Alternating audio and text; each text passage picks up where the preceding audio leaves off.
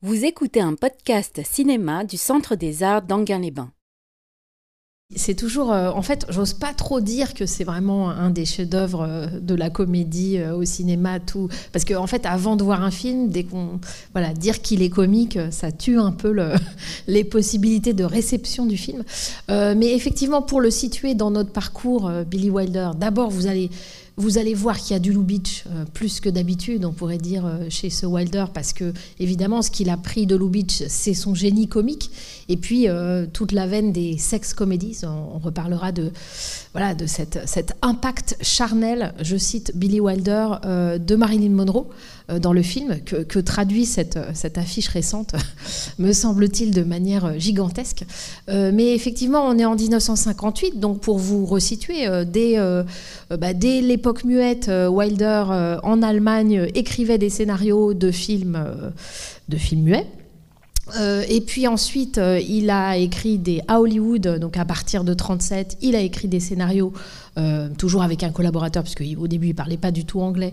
et il est enfin passé à la réalisation en 42 avec Uniforme et Jupon court, dont je vous avais déjà parlé, avec Ginger Rogers, qui se travestissait euh, en petite fille de 12 ans. Donc, euh, indice, indice euh, sur la folie du changement de costume et d'identité chez Billy Wilder. Donc, évidemment, là, c'est un festival, vous allez voir. Mais c'est aussi pourquoi. Alors, tu disais, ça fait drôle de voir qu'en 68 ou 69, par rapport à dix ans plus tôt, on a changé d'air. C'est vrai qu'on est dans le nouvel Hollywood d'un côté et dans l'ancien Hollywood ici, mais il faut rappeler quand même que certains l'aiment chaud et tourné en 58, euh, euh, moment où la couleur euh, à Hollywood est complètement généralisée et que s'il tourne en noir et blanc, c'est pour plusieurs raisons. D'abord, il aime le noir et blanc, Billy Wilder, mais il a déjà tourné en couleur, notamment en 56, 7 ans de réflexion, son premier film avec Marilyn Monroe pour la Fox. Donc la couleur, c'est pas un problème pour lui et c'est encore moins un problème pour Marilyn Monroe qui n'apprend que tard que ce film-ci se fait en noir et blanc et qui est déçue car euh, pour sa photogénie, elle aurait préféré euh, de la couleur. Euh, et puis, il tourne aussi en noir et blanc parce que le film n'est pas situé au moment de son tournage. C'est un, film d'époque, on pourrait dire. Donc, c'est aussi ça l'effet. Hein, c'est qu'il y a un effet de distance temporelle de ce film-là, et puis des aspects parodiques, si on veut, sur le film de gangster. Certains l'aiment chaud, entre mille autres choses, c'est aussi un retravail du film de gangster dont la grande époque était euh, était les années 30, le début des années 30 au cinéma. Donc il y a tout, il y a tout ce feuilleté temporel qui fait qu'on peut avoir l'impression qu'il y a euh, plus que dix ans qui séparent euh, ce film-ci toute une modernité ou une post-modernité hollywoodienne. Mais en réalité, moi, je pense qu'il est beaucoup plus subversif que les films euh, voilà, plus contestataires qui ont pu euh, avoir lieu après. Donc je vous laisse juger et, euh, profiter aussi de la musicalité assez folle de ce film dans la syncope. Hein. C'est un film hot au sens de jazz hot aussi, puisque Billy Wilder, plus qu'ailleurs, travaille le rythme. Donc voilà, j'espère qu'il vous plaira et à tout à l'heure. Bon, je serai concise parce que le film est long. Euh, et que je pense que beaucoup d'entre vous l'avez vu. Est-ce que certaines personnes le découvraient pour la première fois? Non, hein, je crois que tout... si. Ah si, ouais. Euh, bon, je vous dis quelques, petites choses qui me viennent quand je le, quand je revois. Je l'avais revu. Euh, d'abord cette question. Bon, d'abord ce qui me frappe à chaque fois, c'est la perfection de sa construction c'est-à-dire ces blocs-là, euh, qui font qu'on oublie presque tout le début euh, de films de gangsters, disons, euh, puisqu'on a ce, bloc, disons, quasi parodique de films de gangsters du début de Prohibition, puis ensuite la partie Marx Brothers, je dirais, de la couchette de train, hein, qui se remplit, qui se remplit, qui se remplit, comme le fameux gag de, la, cabine de bateau des Marx Brothers, puis finalement tout le monde est expulsé euh, avec le coup de frein. Euh, et puis ensuite l'arrivée, euh, le changement de décor, on pourrait dire, donc y, compris du point de vue de la couleur. Hein, je disais le film en noir et blanc, ce qui n'est pas commun à, la fin des années 50 pour ce type de, film et ce budget. mais en fait, on sent la lumière, on sent la lumière différente, même si c'est pas tourné en Floride, c'est tourné en Californie. et, puis, et puis cette toute dernière partie où finalement ils reviennent avec ce plan sur les pieds de, de Spat, sur les guêtres, et où là, tout à coup, la musique, bien sûr, joue un rôle aussi, mais tout à coup, voilà, on a cette espèce d'effet de boucle entre le début et la fin.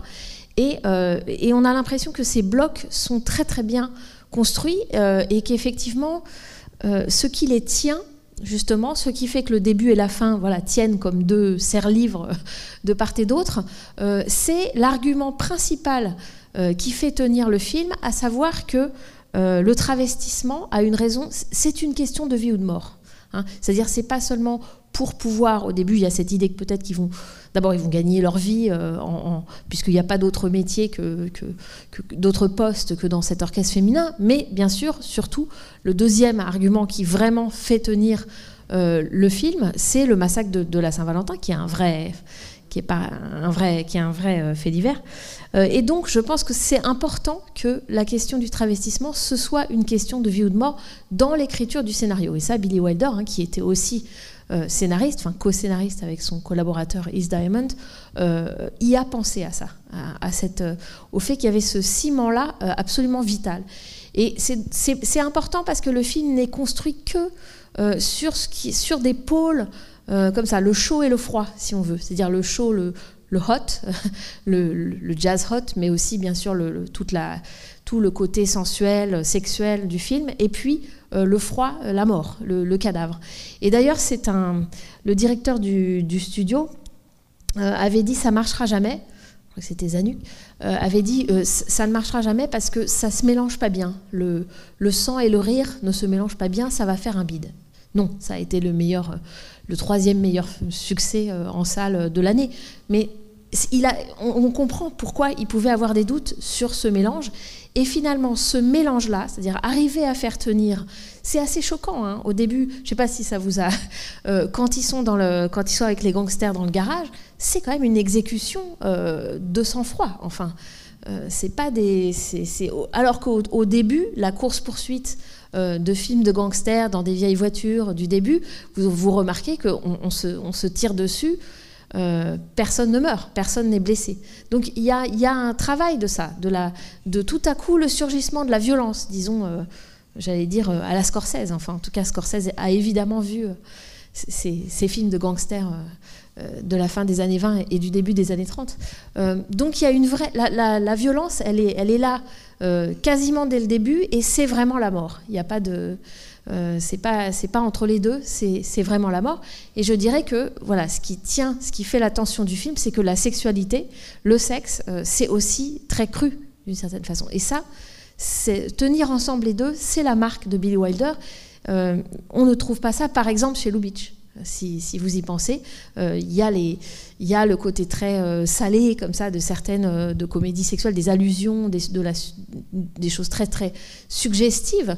Mais par contre, ça, n'est pas mis en tension avec une autre crudité qui est celle du cadavre, de, la mort. Et c'est évidemment à mettre en lien avec l'importance du travestissement sous toutes ses formes chez Billy Wilder. Et il me semble que dans ce film-là, c'est vraiment une somme, disons. Euh, à savoir, dès le début, euh, l'alcool, hein, puisqu'on est pendant la prohibition, l'alcool est déguisé en, dans, un cercueil. Et comme par hasard, dans un cercueil. Donc tout est comme ça. Le, le, le, bistrot, le cabaret est déguisé en, funérarium, etc.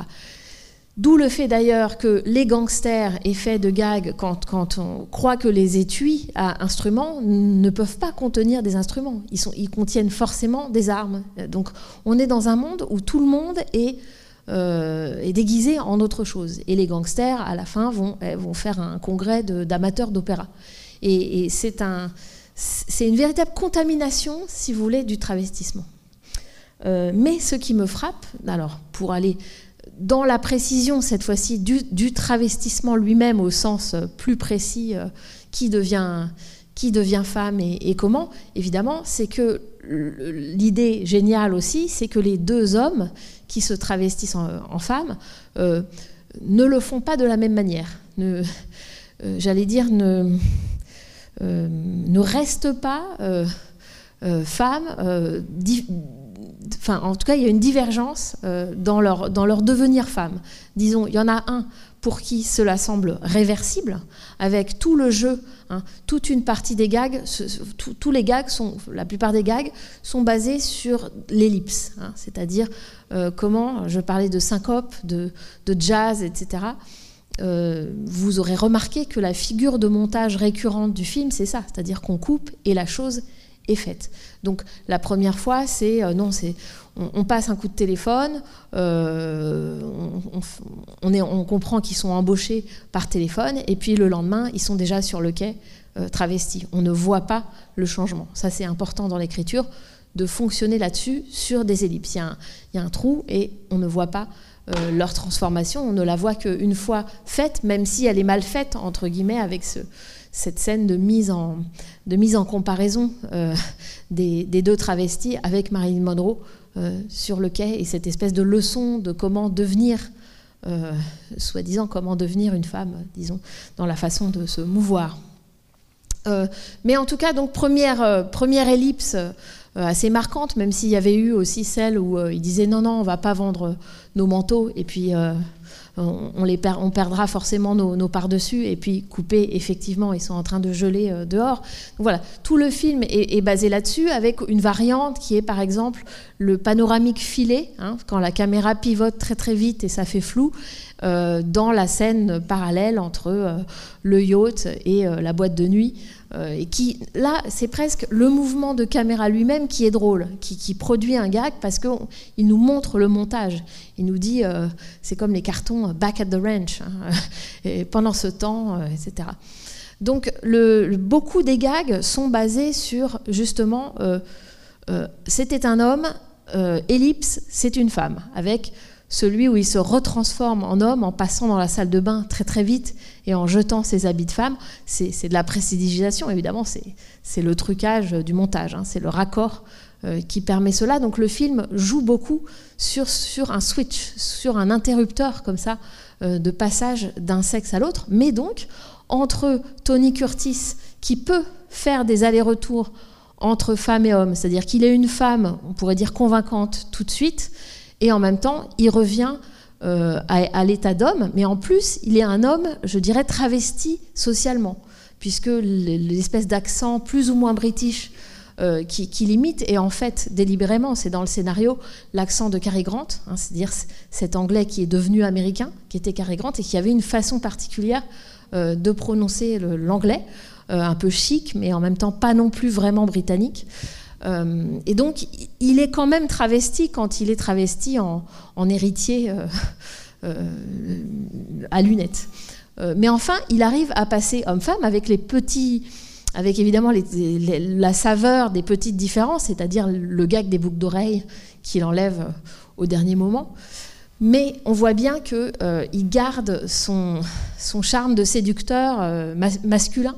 Donc il arrive à passer euh, des deux côtés, à faire les allers-retours. Et on voit bien que autant c'est beaucoup plus difficile pour Daphné, enfin pour Jerry, de devenir une femme. dans la... Et d'ailleurs c'était le cas pour Jack Lemmon, puisque Billy Wilder raconte qu'il avait fait venir au début un coach pour aider euh, à la transformation et que euh, Tony Curtis y arrivait très très vite et l'autre Jack Lemmon n'y arrivait pas du tout et que le coach avait fini par, par abandonner. Et ça, ils l'ont évidemment utilisé, ce qui fait que Jack Lemmon a du mal à, être une femme crédible, mais en même temps, son personnage, surtout à partir de la scène des, des maracas, enfin du, tango et des, et des maracas, on a l'impression qu'il ne peut plus revenir, euh, disons, à son genre euh, biologique. Euh, et ça, c'est évidemment peut-être ce qu'il y a de plus subversif avec cette réplique qui est devenue une réplique culte à la fin de, Personne n'est parfait, qui est une espèce de vertige quand on, y pense, ce, que ça veut dire, hein, l'homme comme l'imperfection de la nature, mais qui n'était pas une réplique qui était prévue comme étant une réplique finale et qui finalement elle a été placée là et c'est heureusement, mais en tout cas, ce que ça, je trouve que ça rend le film euh, beaucoup plus, oui, beaucoup plus euh, troublant, à savoir que donc on ne sait pas dans quelle zone se situe Daphné à la fin. Bien sûr, le fait que Jerry ait changé de prénom au moment de monter dans le train est aussi un indice que il a sauté le pas d'une certaine façon et que peut-être il va, il va pas réussir à revenir. Donc il y a tout ce jeu cette espèce de moire entre une caricature euh, virile, disons masculine, euh, prédatrice, hein, euh, toute la métaphore de, la gourmandise, de la pâtisserie, de, ces hommes qui sont dans une pâtisserie parce qu'ils sont dans un wagon avec que, des femmes. et en même temps, on voit bien que cette masculinité comme ça de, dragueur, elle est évidemment mise à mal et que le film et féministe, si on veut, dans ce sens-là. Euh, et dans cet aspect-là, alors ça peut, vous n'êtes pas, obligé d'être d'accord, mais euh, je trouve que l'un des, il y a deux moments qui sont assez poignants de, ce, point de vue-là. Un qui est plutôt humoristique, et c'est vraiment quand Joe dit, bah, enfin, oui, tu t'es fait pincer les fesses dans l'ascenseur. enfin, you see how the other half lives. Hein, tu vois comment l'autre moitié de l'humanité vit. Donc c'est ça, cette, obligation de se travestir, c'est une façon enfin de pouvoir être femme et donc de pouvoir souffrir euh, ce, qu'endurent les femmes, euh, puisque ce ne sont pas a priori deux jeunes hommes empathiques euh, de nature, mais donc il va falloir qu'ils soient dans les chaussures de femmes pour expérimenter le harcèlement, disons, permanent que, que, vivent les femmes. Et d'ailleurs, il lui dit, il suffit, peu importe que tu sois une femme moche, euh, il suffit que tu aies une jupe. Euh, ça, voilà, ça suffit. C'est comme un, comme une cape pour pour les taureaux. Donc ça va assez loin euh, dans la une espèce de critique du, machisme ordinaire. Et puis l'autre moment, disons le pendant de ce moment hein, dans ce film comme très très construit, c'est évidemment de même qu'il y a deux chansons. Euh, I Want to Be Loved by You euh, que chante Marilyn en robe, euh, disons claire, et puis le même modèle exact de robe noire quand elle a été quittée et qu'elle chante I'm through with love, c'est fini, etc. et donc il y a cet autre moment qui est le moment où, il est, où, Joe est sans maquillage, mais où il porte quand même les habits de femme de, Joséphine, et où il va, on pourrait dire, donner un baiser saphique à, à, à Suga, et lui dire aussi aucun homme ne veut ça, ne, vaut ça. Donc, euh, même moi, sous-entendu même moi, ce qui est un moment où on voit euh, que là, il est à nu. Enfin, il est à nu de maquillage, mais il est aussi à nu euh, de, tentatives, de machination, puisque ça a été le personnage jusqu'à présent qui a été le plus calculateur, le plus à construire toutes sortes de stratégies, de stratagèmes, à récupérer le bracelet, etc. Et on a là le moment où, enfin, euh, l'amour, ce qui semble être un amour euh, euh, réel, on pourrait dire, une considération de l'autre, disons, va jusqu'à dire, même moi, je ne vaux pas cette peine, je ne vaux pas... Donc voilà, le, film, pour moi, est subversif. il reste subversif. C'est aussi pour ça que je disais à Jean-Paul tout à l'heure que que je le trouve pas vieillot, enfin que même si, mais c'était peut-être pas ce que tu voulais dire, hein, mais. Bon, c'est pas très important. Effectivement, c'était pas, c'était pas ce que je voulais dire. Il y a une violence et une crudité. non, je voulais dire c'était le, plutôt la, la, diversité de propositions esthétiques en l'espace de, de, de, 8 ou 9 ans, en fait. Tout à fait. mais euh, en fait, tu as raison sur le reste, c'est pas ça. Mais, donc il y a cette idée aussi que le film est situé à la fin des années 30, ce qui est à la fois important et pas important. C'est-à-dire que c'est pas important dans le sens où bien sûr que euh, les problématiques, y compris justement de déconstruction de, ce machisme, elles sont tout à fait euh, euh, années 60, enfin années, à l'articulation des années 50-60. Et donc on pourrait dire que le fait de situer le film à la fin des années 20 n'est pas important. Mais d'un autre côté, d'abord esthétiquement, ça, donne le ton. D'autre part, ça a permis, ça c'était délibéré, ça a permis à Wilder, il disait, c'est pour moins qu'on ait l'impression que le travestissement est seulement ridicule. Donc s'il y a déjà les costumes années 20-30, euh, le changement en, femme sera plus, sera plus harmonieux, disons, sera, sera un peu plus, non pas vraisemblable, mais euh, sera moins seulement burlesque. Parce que c'est ça le risque C'était ça, le risque de tenir ensemble le film de gangster, le côté burlesque du travestissement, mais aussi une histoire d'amour euh, sincère. C'est quand même quelque chose de très difficile à tenir sur tout un film. On voit très bien comme ça pourrait être uniquement burlesque. ridicule, on ne peut pas marcher en haut talon, enfin, etc. On voit très bien. D'ailleurs, le personnage de, de Osgood Fielding, c'est un cartoon. Je veux dire, son visage est un cartoon. C'est donc euh, le, générique a aussi ce côté cartoonesque, etc. Mais tout ça est un dosage. Et dans d'ailleurs dans ce dosage, euh, il y a Marilyn Monroe. C'est-à-dire que euh, je vous parlais des différents degrés de, masculinité. Est-ce qu'on en revient, ou de féminité? C'est comme un continuel. C'est comme une sorte de moire.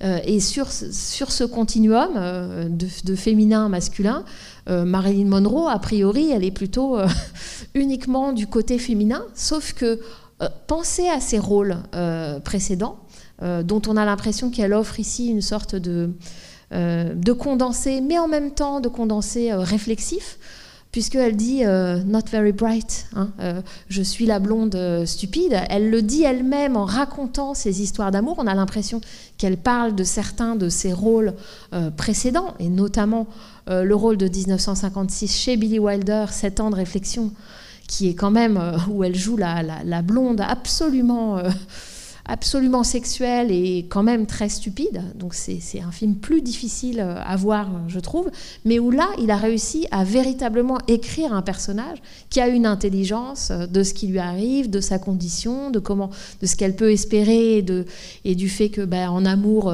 les choses se répètent et qu'on n'arrive pas à sortir de, de ses ornières, etc. Donc il y a vraiment une écriture du personnage en prenant en compte évidemment le, qui était euh, Marilyn Monroe. pourquoi il prenait en compte qui était Marilyn Monroe? Parce que bien sûr c'était un personnage public, c'est-à-dire c'était d'abord la somme de ses rôles précédents, dont euh, son rôle euh, en 56 dans, dans Les hommes préfèrent les blondes de, de, Howard Hawks, où là elle joue une croqueuse de diamants on a un petit peu ça, puisqu'elle cherche des millionnaires, mais on voit bien que là, le personnage chez Hawks est, bidimensionnel par rapport à là. C'est-à-dire que à la fois elle cherche un millionnaire, mais à la fois non, elle tombe, en fait amoureuse du, même saxophoniste euh, qui, est euh, son, type d'homme. Donc c'est déjà beaucoup plus difficile. Et j'avais noté, j'avais noté une réponse qu'a faite Billy Wilder euh, quand on lui demandait de de parler de, Marilyn Monroe. Euh, il dit oh là là, mais Marilyn Monroe, il y a eu plus de livres sur Marilyn Monroe, je traduis en direct, euh, que, sur la, que sur la Deuxième Guerre mondiale. Euh, et d'ailleurs, c'est très proche, les deux, les deux choses sont très proches. et il dit en fait, c'était très complexe de travailler avec elle parce qu'elle avait énormément de, de problèmes personnels. En fait, elle était à chaque fois au bord de la dépression profonde tout le temps. Euh, et donc, euh, voilà, la question pour un cinéaste, c'était, premièrement, c'était est-ce qu'elle va euh, arriver sur le plateau Est-ce qu'elle va arriver à l'heure Est-ce qu'elle va survivre le temps de la scène Et est-ce que je vais pouvoir finir mon film Et donc, voilà, que, la présence de Marilyn Monroe créait ce, côté extrêmement vulnérable de, de, tout le monde, parce que tout ça coûte très cher et que si si elle craquait, euh, c'était plus possible, le film ne, tenait plus. Et il dit quand même, et ça j'aime bien Billy Wilder parce qu'il est, euh, c'est pas un cynique en réalité. Euh, il dit mais une fois qu'on a eu tout fait, ben, finalement ça valait le coup. et c'est et, il dit, je ne sais pas, mais c'est comme ce vieux, cette histoire qu'on disait, si je voulais quelqu'un qui soit à chaque fois à l'heure, euh, qui connaissent son texte parfaitement. Euh, j'ai une fantastique vieille tante à Vienne. Euh, elle sera là à 5 heures du matin et elle connaîtra son texte par cœur. Bon, voilà. Donc il sait très bien qui, à, qui il a affaire et il sait très bien que, que, ça vaut le coup. Et je trouve que nous, public, à l'arrivée, même si on sait qu'elle a mis 65 fois à dire euh, où est la bouteille de Bourbon quand elle a ouvert le, tiroir dans la chambre, hein, paraît-il, euh, eh bien, euh, à l'arrivée, le film, le film tient. Et, c'est, et, il tient aussi par, par son, alors comme, comme disait Wilder, son impact charnel, mais évidemment que c'est aussi un impact émotionnel. Bon, je vous laisse. tu voulais peut-être. non, juste parce qu'on parlait d'anecdotes tout à l'heure, en fait j'ai cru comprendre que, en fait, il est, par rapport à Marilyn Monroe, en fait, il tenait pas absolument à la voir elle, si j'ai bien compris. Non, c'est elle, c'est plutôt elle qui a entendu parler du, scénario et qui a demandé à en être, puisqu'elle avait le même agent euh, que Tony Curtis et que Jack Lemmon. Donc elle a entendu parler du projet. Et apparemment, euh, pareil, si j'ai bien compris le, ces histoires-là, euh, finalement, il a, il a pu choisir Jack Lemmon parce qu'il avait déjà justement ces, stars en fait. Euh, oui, parce que Jack Lemmon était assez nouveau, mais il, le trouvait très très très très bien et il a eu raison et il a fait après, je crois, six films, si je compte bien, cinq ou six films, euh, dont le prochain qu'on verra ici, euh, Irma la douce, avec Jack Lemmon, et dont aussi son dernier, son tout dernier Buddy Buddy, donc il avait du nez et on vous avait montré il y a plusieurs années It Should Happen to You le film de Cucor. J'ai oublié le titre français. voilà, avec Judy Holliday, euh, effectivement, là où il était encore plus jeune, euh, dans mon souvenir quelques années euh, avant. oui, oui, mais c'était pas une star. Tony Curtis était déjà une star, Marilyn Monroe aussi, et d'ailleurs ils étaient amants. Ça y est, on commence à tomber dans le. mais enfin, du coup, il a pu se permettre d'embaucher Jack Lemmon parce que même s'il n'était pas connu, quoi. Oui, oui, ça tenait. Parce que tout ça était à ce moment-là, Billy Wilder a quitté la Paramount, il a fait ce film avec Marilyn Monroe euh, et, Tom Newell, euh, Sept ans de réflexion à la Fox, mais comme beaucoup de films Fox, euh, de comédie Fox, c'est un peu, c'est pas tout à fait satisfaisant, tout ce, voilà, ce studio, je trouve. et puis là, il est dans un mode de production qui est complètement hollywoodien et de studio, mais en même temps indépendant avec un producteur indépendant. Donc ce sont des montages financiers en réalité difficiles. Comme c'est un grand succès, comme c'est devenu un film euh, classique, on n'y pense pas, mais en fait c'était assez fragile ouais, à, monter comme film. Alors, euh, bah, je rajoute une petite question. Moi, je suis euh, intrigué en fait par rapport à la question de l'écriture, parce qu'il y a, comme tu disais, cette perfection en fait de, comment dire, dans le, bah, dans tout en fait, dans le rythme, les dialogues, enfin, euh, on a l'impression que tout est euh, pas verrouillé, mais euh, parfaitement travaillé. Et, il me semble que, par exemple, sur le tournage, en fait, il faisait respecter à la lettre en fait les, dialogues. Je crois qu'il y avait le scénariste, son comparse Diamond, qui, était, qui était là avec le, scénario dans les mains et qui, vérifiait que, toutes les, lignes soient bien dites. Mais je sais que sur ce film-là, finalement, il y a une grande partie qui a été écrite en cours de tournage je, oui, trouve, je, trouve, ça assez surprenant. Du Notamment la réplique finale. Oui, oui, mais comment c'est possible en fait d'arriver à ça Et en même temps, euh, est-ce que ça lui a pas laissé justement aussi une liberté euh, Je sais pas. Parce que ce qu'on voit, ce qu'on comprend quand on voit ces films, c'est que c'est avant tout un scénariste, ce qui peut lui être reproché. Hein. C'est-à-dire que Billy Wilder, non seulement chronologiquement, il est de fait avant tout, il a été scénariste avant que de tourner. Et vous savez, je vous avais dit, il a tourné parce qu'il n'était pas content parfois de la façon dont on, je cite, salopait euh, euh, ces scénarios. Euh, mais donc, il a aussi une idée de la mise en scène qui est, moi, la dernière chose à laquelle je pense, c'est où je mets ma caméra. et je ne veux surtout pas, il disait, je ne veux surtout pas montrer que j'ai trouvé la place la plus maligne, pensez-vous à d'autres cinéastes, euh, où mettre la caméra pour que ce soit un effet euh, bœuf. Et il donne comme exemple euh, une caméra qui serait placée à l'intérieur d'une cheminée avec le feu, comme ça. Et on verrait la scène dans une pièce et on verrait le feu devant. Et il dit, mais ça, je ne le ferai jamais parce que c'est le point de vue du Père Noël. Hein. Qui, voit, qui voit les choses se dérouler comme ça et euh, donc, donc, il a cette vision, enfin, à, l'américaine, on pourrait dire, parce que Howard Hawks euh, dirait la même chose du point de vue de l'efficacité de la mise en scène, c'est-à-dire, faut pas faire le malin, faut pas faire le malin. Et euh, alors, chez Howard Hawks, je les compare parce qu'ils ont des thèmes similaires. Quand je disais, je parlais du, travestissement, chez Howard Hawks, il y a, beaucoup de, situations de travestissement.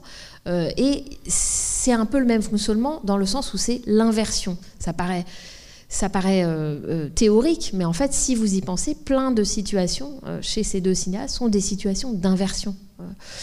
Donc il y a des similarités vraiment de, de thématique et d'écriture, et aussi une idée plus générale de l'efficacité, que bon récit, voilà, un bon film, c'est un bon récit avec des choses qui sont économiques, c'est-à-dire que si elles sont là, c'est pour faire avancer l'action.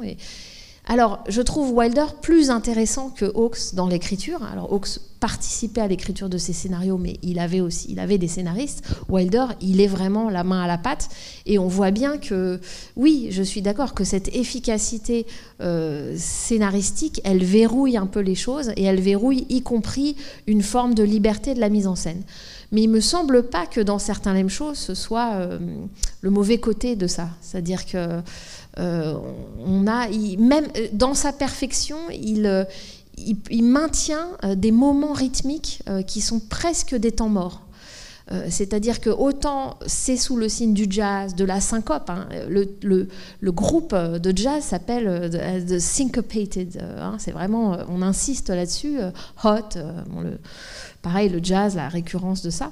Euh, je vous disais le montage, euh, l'ellipse, enfin bon. Et en même temps, il y a beaucoup de moments euh, beaucoup plus délibérément vaporeux, notamment ce moment qui s'étire quand ils sont sur le canapé du, yacht avec l'histoire du, baiser, enfin l'histoire de l'impotence, parce que l'impuissance sexuelle, ça fait aussi partie du même qu'il y a un continuum entre qui est un homme, plus ou moins un homme, ou plus ou moins une femme.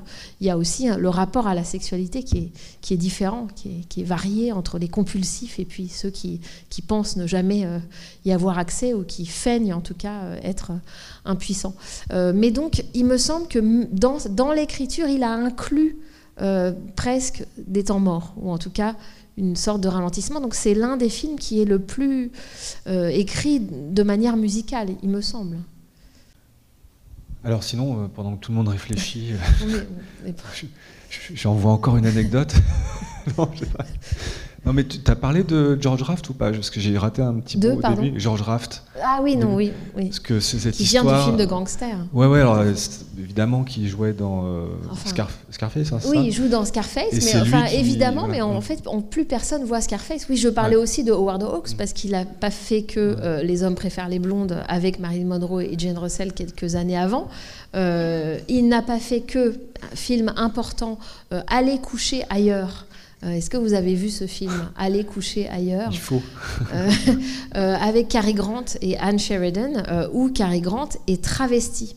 Je fais juste une parenthèse là-dessus, parce que le travestissement à Hollywood, depuis, disons, si vous pensez à Victor Victoria, ça, on en avait parlé en ligne de Victor Victoria, 1980, Blake Edwards, le, film ne peut pas exister d'une certaine façon sans certains Lem Show.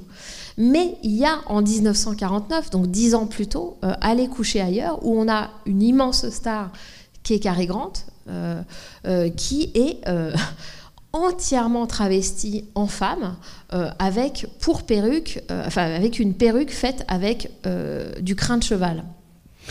Et pour une histoire abracadabrante de il est femme de militaire. Et en fait dans la bureaucratie française, dans la paperasserie, euh, c'est épouse, c'est épouse au féminin, et donc euh, pour pouvoir euh, littéralement coucher avec sa femme, il faut que lui remplisse le rôle de l'épouse administrativement, et donc il est obligé de se travestir.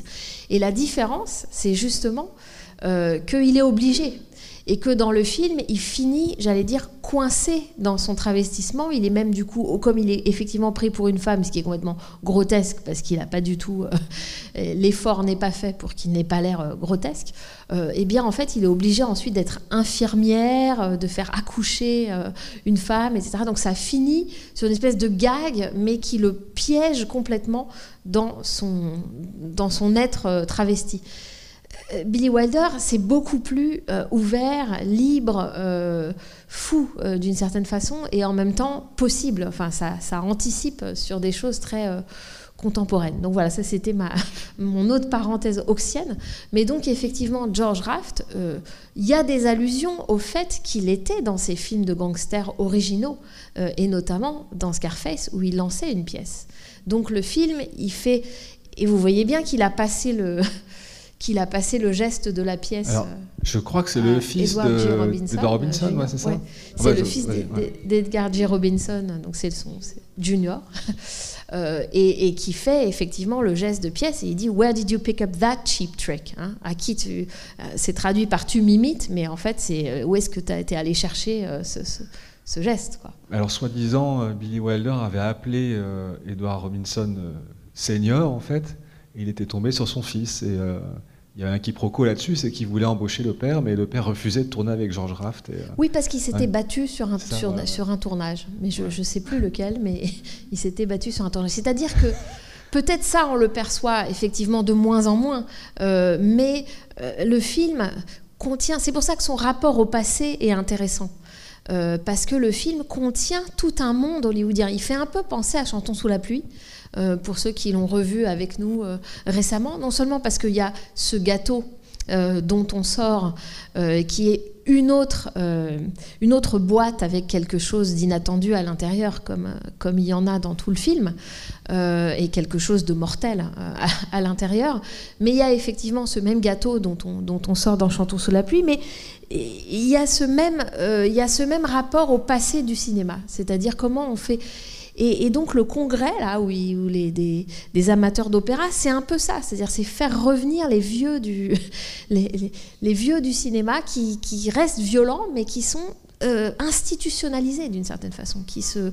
Et je trouve ça en même temps euh, je ne sais pas si vous avez vu beaucoup de films de mafia, y compris justement de la partie euh, post-code euh, hollywoodienne, c'est-à-dire post-classique, donc où on a le droit d'être violent, je dirais, où on, a, on peut être graphiquement plus violent, évidemment le parrain de Coppola, évidemment les Scorsese, etc. et où en fait je me dis que c'est pas tellement plus violent. C'est-à-dire qu'ici on a déjà leur violence. Le type si vous avez vu Gloria de, John Cassavetes, euh, par exemple, où il y a des mafieux euh, aussi qui s'attaquent à une famille, et notamment euh, à un petit garçon, à une femme, etc., il y, a, cette même idée très forte de la mafia, c'est ta famille, la mafia te protège, etc. Et puis, hop, au détour d'une phrase, mais elle peut aussi te tuer. Elle a tout pouvoir sur toi. Et là, dans ce discours qui, a, priori burlesque, on a tout ça le, type avec son sonotone, euh, le Little Napoléon, euh, tout est dit sur comment procède la mafia. C'est-à-dire que c'est vraiment l'arbitraire total. Il peut euh, faire élire l'autre comme étant son successeur ou il peut le tuer. Et, dans la même phrase, voilà, il fait des. Et ça, je trouve ça assez fort. Et, il faut vraiment être quelqu'un qui écrit pour le film et aussi très écrit dans le sens où il a euh, différents régimes de paroles. On l'a pas dit, mais c'est un, tout petit peu une comédie musicale. Enfin, il y a, les chansons, il y a les euh, voilà, il y a ces, ces, tous ces dialogues qui sont très différents, dont le discours, par exemple, du mafieux. C'est Little, non, c'est Napoléon, ça. Euh, Little Napoléon. C'est pas Little César, quoi. Et puis même à un moment, il y a un pamplemousse. Enfin bon, donc donc tout tout le passé du, film de gangster est, là dans le film, mais comme un, congrès de, vétérans. Quoi. et, ça, Billy Wilder, il a toujours ça. C'est-à-dire qu'il a ce. Et ça, c'est peut-être très européen euh, de sa part, de toujours un peu euh, charrier l'histoire, d'avoir un sens de l'histoire, de, de toujours euh, amener quelque chose d'historique, ce qui est le contraire d'un Hawks qui va toujours de l'avant, qui est toujours au présent, et on a l'impression dans ces films que l'histoire avec un grand H n'existe pas. Euh, lui, il y a toujours euh, cette historicité. Euh, voilà, mais il faut savoir ce qu'il en fait. Alors on a Joséphine qui veut. Non, Géraldine, je ne sais plus. qui vous êtes Daphné Oui, bon, moi, mon, impression, ça fait un petit moment que je ne l'avais pas vu, et c'est vrai que c'est un film qui nous restait en mémoire comme un film avec Marilyn.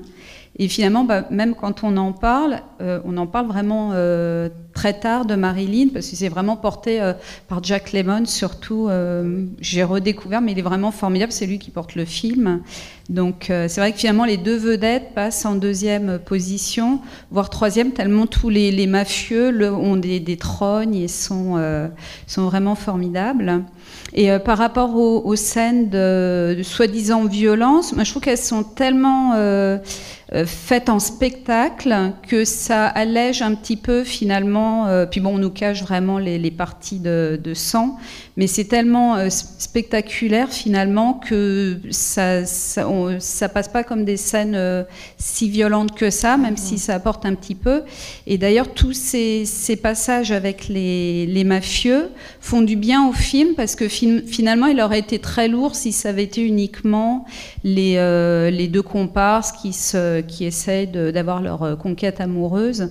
Et ça fait du bien finalement d'avoir toute cette partie un petit peu mafieuse qui donne un autre rythme au film. Ah, vous aimez des vrais hommes, il faut qu'il y ait aussi. Non, mais ça fait, du, ça fait du bien parce que finalement, on finirait par s'ennuyer avec. Euh, c'est marrant, mais on finit. Euh, au bout d'un moment, c'est trop burlesque.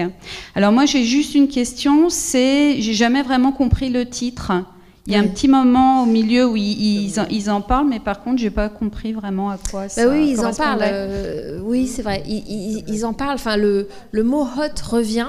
Euh, plusieurs fois. Il revient quand, vous vous souvenez, quand il, quand il joue pour la première fois, enfin, il devenu elle, euh, sont dans le train et, jouent, entre guillemets, euh, jouent de la, contrebasse et du saxophone, entre guillemets, comme des femmes, font des petits. et, où la chef d'orchestre leur dit non, mais là, faut vous réveiller, quoi. Faut, allez-y, put, put some heat under it. Hein. donc, faites chauffer, quoi. chauffe Marcel, quoi. Donc, et là, il joue, j'allais dire normalement, c'est-à-dire qu'il il joue comme s'il jouait dans un orchestre habituel. Donc, ce qu'on a, ce qu'on a remarqué à ce moment-là, si vous voulez, c'est qu'ils ont travesti leur façon de jouer. Moi, c'est comme ça que je le comprends. Ils, ont dit on est, on est travesti en femme, alors on va jouer. Euh, voilà, girly. et puis, euh, et puis en fait, non. En fait, un orchestre de femmes, mais ben, c'est pas ça. Donc ça aussi, c'est, ça va contre le, contre le préjugé que euh, l'orchestre serait pas un orchestre. Bon, donc il y a ça. Et puis ensuite, la réplique, c'est, c'est effectivement Joe qui, déguisé en Shell en héritier Shell qui dit ah oui, euh, some like it hot. Oui, certains, certains aiment le jazz hot. Euh, moi, je préfère la musique classique. Bon, là, c'est plus. Euh. Mais je pense que le hot, il est, il est parce que tout le film est hyper sexuel.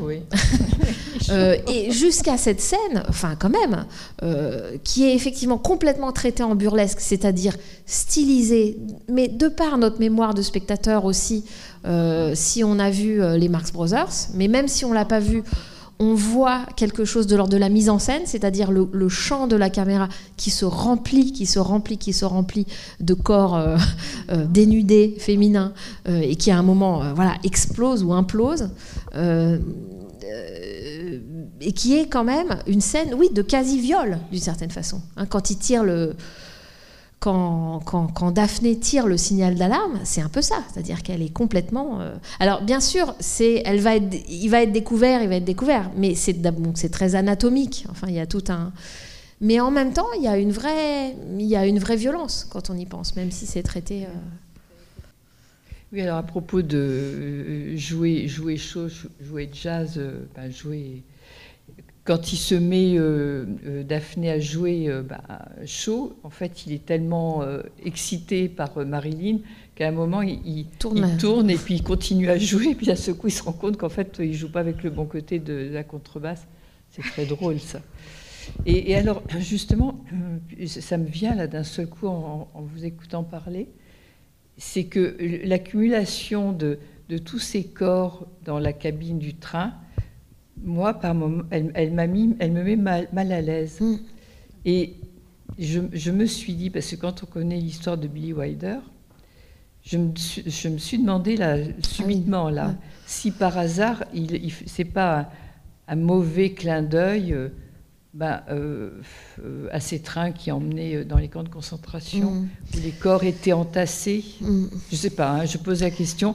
Parce que ça, moi, je trouve que par moment, on n'est pas bien, parce que justement, ils sont... De toute façon, il est marqué par ça. ça c'est, c'est inévitable. Je veux dire, c'est pas une empreinte qui peut oublier en faisant, parce qu'il fait une comédie. Et c'est, là, c'est aussi la la citation que donnait euh, Jean-Paul du côté euh, quand je suis déprimée, je fais une comédie, ça. On voit bien qu'il y a un soubassement existentiel. Euh, même ceux qui écrivent des comédies peuvent être très lucides sur. Donc, effectivement, Wilder, non seulement il a fait ce film de montage dont j'ai oublié le titre, mais documentaire à partir d'archives ah des camps. Euh, non seulement en 45, quand il est retourné en Europe, il s'est aperçu qu'une grande partie de sa famille avait été déportée et tuée et assassinée à Auschwitz, dont sa mère, hein, dont sa mère. Donc c'est inévitable qu'il est entièrement marqué par ça. Donc à la limite, c'est pas une extrapolation dans la mesure où euh, euh, sans doute euh, ne peut-il qu'y penser. Enfin, je veux dire, qui ne peut pas. et d'autre part, moi, il me semblait que c'était dans Sabrina. J'ai eu à un moment, elle se, il y a une espèce de tentative de suicide. Enfin, elle est désespérée de, de, pseudo tentative de suicide. Et j'ai aussi pensé à ça, mmh. aux chambres à gaz, parce qu'elle elle essaye avec une un peu comme dans l'ombre d'un doute d'Hitchcock, enfin de, ce, comment on appelle ça, les pots d'échappement, quoi. Vous vous enfermez dans une. Euh, donc euh, c'est pas impossible qu'il y ait ça, mais après je pense pas qu'il ait voulu, par contre, euh, l'écrire de telle manière à ce que nous spectateurs y ait ce rapprochement. Et même si Billy Wilder peut être lourd, il est lourd dans son dans son humour. je pense que et, très, subversif et très transgressif et cru, etc. Euh, je ne pense pas que, que délibérément il irait faire le rapprochement. Non, mais euh, voilà, on peut y penser. Et mm. puis par ailleurs aussi le thème des masques et du travestissement. Mm. forcément, on y pense aussi parce que effectivement, les Juifs qui ont dû se cacher, fuir, même changer de religion. Enfin bon, je ne pense pas qu'il ait voulu en, parler délibérément, mais peut-être à son insu, c'est ce qu'on peut ressentir. Oui, mais il raconte souvent, euh, parce qu'il y a beaucoup de livres d'entretien, etc. Euh, quand il était petit, alors je sais plus, j'avais, j'en avais, j'ai oublié maintenant, mais euh, justement d'être petit, d'avoir été témoin disons, de plusieurs choses, notamment de la pompe austro-hongroise, d'avoir vu défiler l'empereur, etc puisqu'il était dans l'Empire austro-hongrois, euh, euh, et d'avoir euh, très vite saisi quelque chose de, cet apparat, de, ce, de cette mise en spectacle, du fait qu'il y avait une apparence et puis qu'il y avait un, arrière-fond et que souvent c'était pas joli joli les adultes, et d'avoir compris très tôt qu'en en fait il y avait une hypocrisie, disons, de ça. Donc on peut, on peut se dire que c'est quelque chose de structurant pour lui dès le début, de même qu'il a été gigolo et que donc euh, j'en avais parlé de sa jeunesse un peu de, un peu de gigolo et qu'en même temps il a écrit un article dessus, euh, étant aussi journaliste. Donc voilà, toujours cette capacité à réfléchir euh, sur des situations pas reluisantes, mais en même temps de pas être dans le jugement moral. Sinon, il n'aurait jamais pu être le disciple de, de Lubitsch. Donc, avoir quand même tout de suite perçu que tout ça, oui, les gens, y y a, on, est toujours acteur socialement. Euh, et que c'est pas toujours joli euh, ce qu'il y a sous le masque. Mais, mais qui pousse aussi loin ça? Enfin, moi, il me semble que ce, film-là euh, vraiment va très très loin dans le travestissement de tout et, de tous. Et même euh, euh, à l'échelle d'un personnage, mettons euh, le personnage joué par Jack Lemmon, jusqu'à la fin, il se retravestit. Hein, vous vous souvenez, il se, se remet en femme, il se remet en homme, puis quand il se remet en homme, il oublie ses, hauts talons, ce qui fait que la poursuite reprend, etc. Donc c'est à chaque fois, ça nous rappelle que un, signe féminin, ça y est, la mort, la, poursuite mortelle donc c'est extrêmement... C'est comme un affolement, c'est comme un emballement de, du travestissement qui forcément revêt euh, mm. une valeur allégorique du coup. ils sont aussi dans des jeux de rôle de personnages, puisqu'il y en a un qui va faire le, handicapé, euh, l'autre qui va faire l'aide-soignant. Enfin bon, ils, ont plusieurs rôles aussi. Oui, mais c'est presque aussi, je pense, une réflexion sur euh, le processus même de la comédie. C'est-à-dire que la comédie, euh, c'est du timing, d'où les maracas. Hein, je ne l'ai pas dit, mais euh, pourquoi à chaque fois il refait ses maracas Ça, c'est parce que, et ça, il, tient aussi ça des Marx Brothers, que les répliques font rire et il ne faut pas que les rires cachent la prochaine réplique. Donc comment faire? Ben, Il faut faire un petit coup de maracas entre chaque, parce que sinon on écrit toutes ces répliques drôles et en fait elles ne sont pas entendues par le public. Donc toujours une question de musicalité et de, direction de spectateur, euh, comme, dirait Hitchcock. Euh, mais, euh, mais oui, pourquoi je disais ça? Je sais plus, je savais plus, je sais plus le début de ma phrase. je suis vraiment frappé, je ne l'avais pas vu depuis longtemps. J'avais retenu évidemment le côté on vous entend. Le côté euh, comédie, évidemment. Mais euh, c'est incroyable comment tous les genres de films sont mélangés dans le film. Mm. quoi. Il y, a- il y a tout, quoi. On voit tous les, les, les genres, typiquement film américain. Euh, les autres choses Sauf le western, peut-être. Sauf le, alors, quoi- Quoique. quoique, parce qu'il a une allure presque d'in- d'indienne quand il, quand il danse avec ses, avec ses machins, là, Jack Lemmon. Euh, ce qui m'a aussi frappé là, c'est qu'effectivement, cette espèce de couple à trois, là, je trouve que Marilyn Monroe, je trouve que c'est vraiment, on dirait Betty Boop en fait. hein. Elle a un côté vraiment très dessin animé.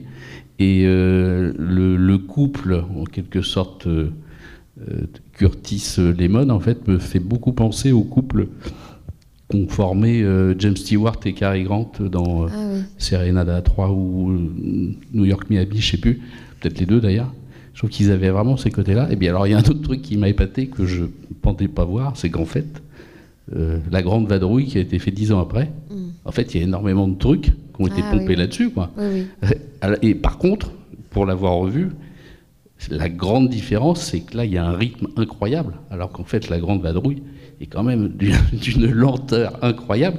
Mais même la scène, euh, enfin la scène dans le restaurant, euh, euh, tout ça, le travestissement de Bourville euh, et de Funès. Enfin, c'est rigolo et ça, ça- Oui, oui, le film a nourri énormément d'autres Énormément films. de choses, ouais. Euh, et dans sa perfection, et, et vous avez raison de souligner que en fait, euh, le rythme, euh, c'est, en- c'est extrêmement difficile. en fait, il faut être vraiment très très fort pour, pour non seulement à l'écriture, mais ensuite à la mise en scène au tournage et ensuite au montage. C'est, c'est à toutes ces étapes qu'il faut travailler pour que le film soit rythmé de la façon dont il est rythmé.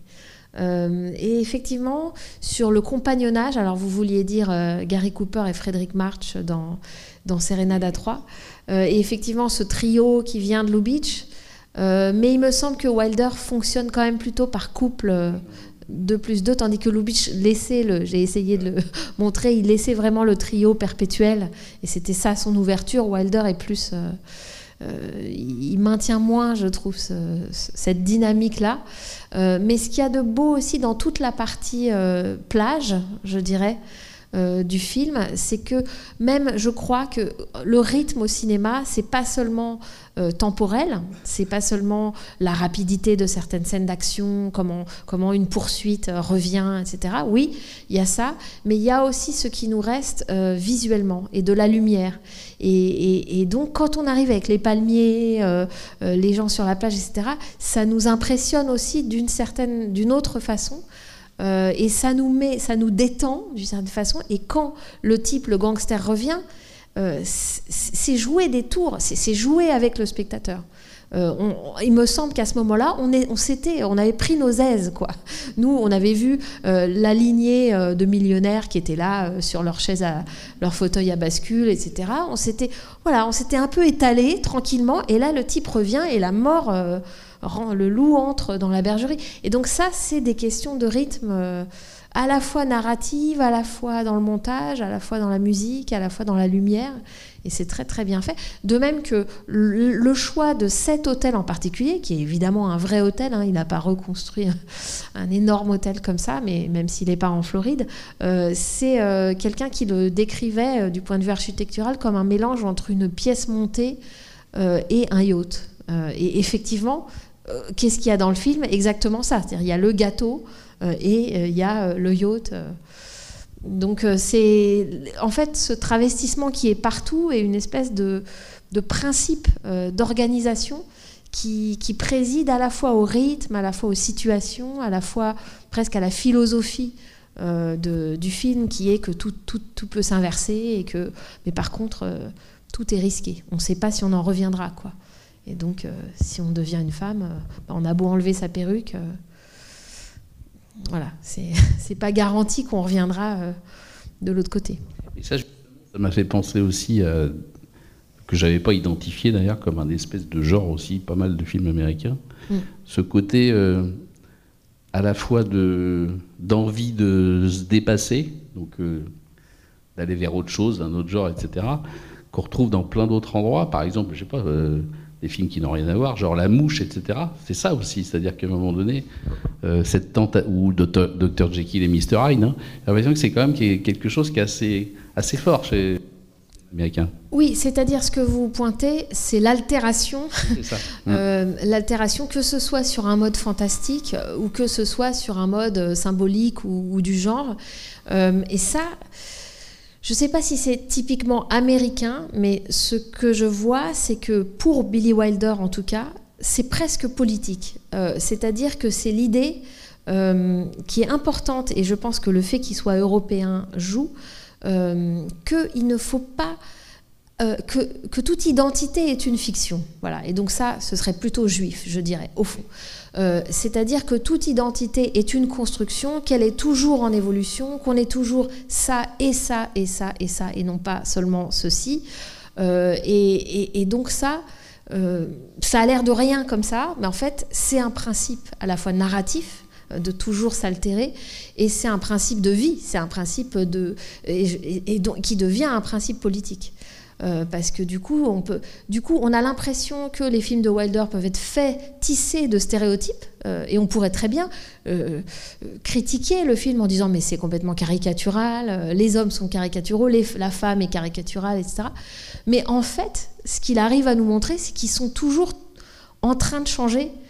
toujours complexe, que la blonde qui dit je suis pas affûtée, bah, en fait elle est aussi futée. Enfin, et, elle est quand même, elle retombe dans ses propres travers quand même, euh, voilà, euh, et, que donc la notion même d'identité euh, est, remise en cause. Alors ça, ça c'est le cas dans la philosophie, la littérature, tout ce qu'on veut, mais au cinéma, des fois, c'est bien pratique d'avoir au contraire des stéréotypes et de, jouer sur des choses identitaires et, folklorisées. Et Billy Wilder, non, je pense qu'il a vraiment ça de Bon, moi, je le, j'associe ça à sa judéité. Bon, on peut, discuter de ça, mais, euh, en tout cas, euh, c'est assez fort. Euh, comme, Bon, bah, en tout cas, merci sur ces, ces mots sur l'identité flottante. je vous invite à venir la prochaine fois voir Irma la Douce en couleur pas possible et située à Paris, s'il vous plaît, aux Halles, dans Feu, le quartier des Halles. Donc euh, voilà, bonne nuit. Merci Charlotte.